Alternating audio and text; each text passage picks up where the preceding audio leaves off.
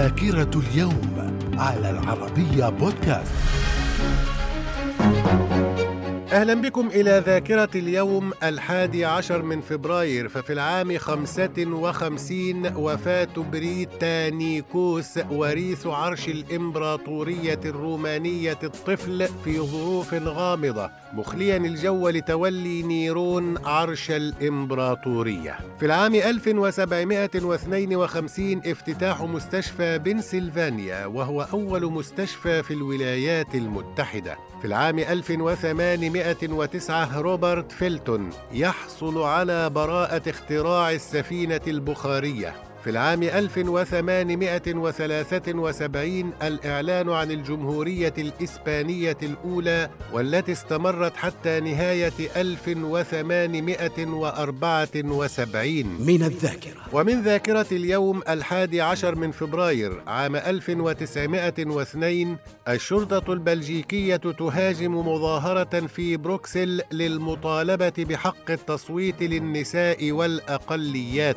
في العام 1934 الإمام يحيى حميد الدين يوقع اتفاقا مع بريطانيا في صنعاء لمدة أربعين عاما. يعترف فيه بسلطة بريطانيا على جنوب اليمن مقابل الاعتراف باستقلال شمال اليمن.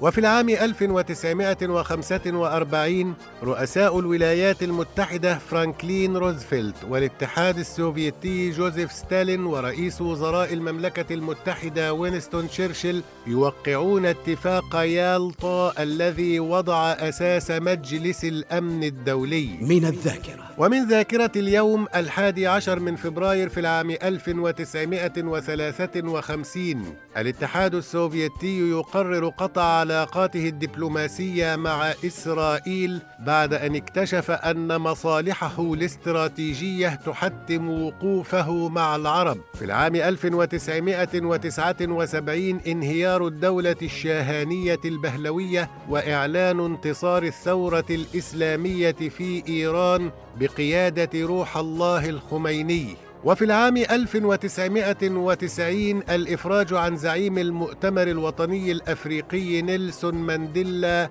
بعد 27 عاما قضاها في السجن من قبل سلطات جنوب إفريقيا العنصرية. وفي العام 2011 نائب الرئيس المصري عمر سليمان يعلن عن تخلي الرئيس حسني مبارك عن منصبه وتكليفه للمجلس الأعلى للقوات المسلحة بإدارة شؤون البلاد وذلك بعد ثمانية عشر يوما من اندلاع ثورة الخامس والعشرين من يناير. من الذاكرة. ومن مواليد اليوم الحادي عشر من فبراير في العام 1847 توماس إديسون رجل أعمال أمريكي مخترع المصباح الكهربائي. في العام 1886 مي زيادة أديبة لبنانية. في العام 1920 ولد الملك فاروق ملك مصر.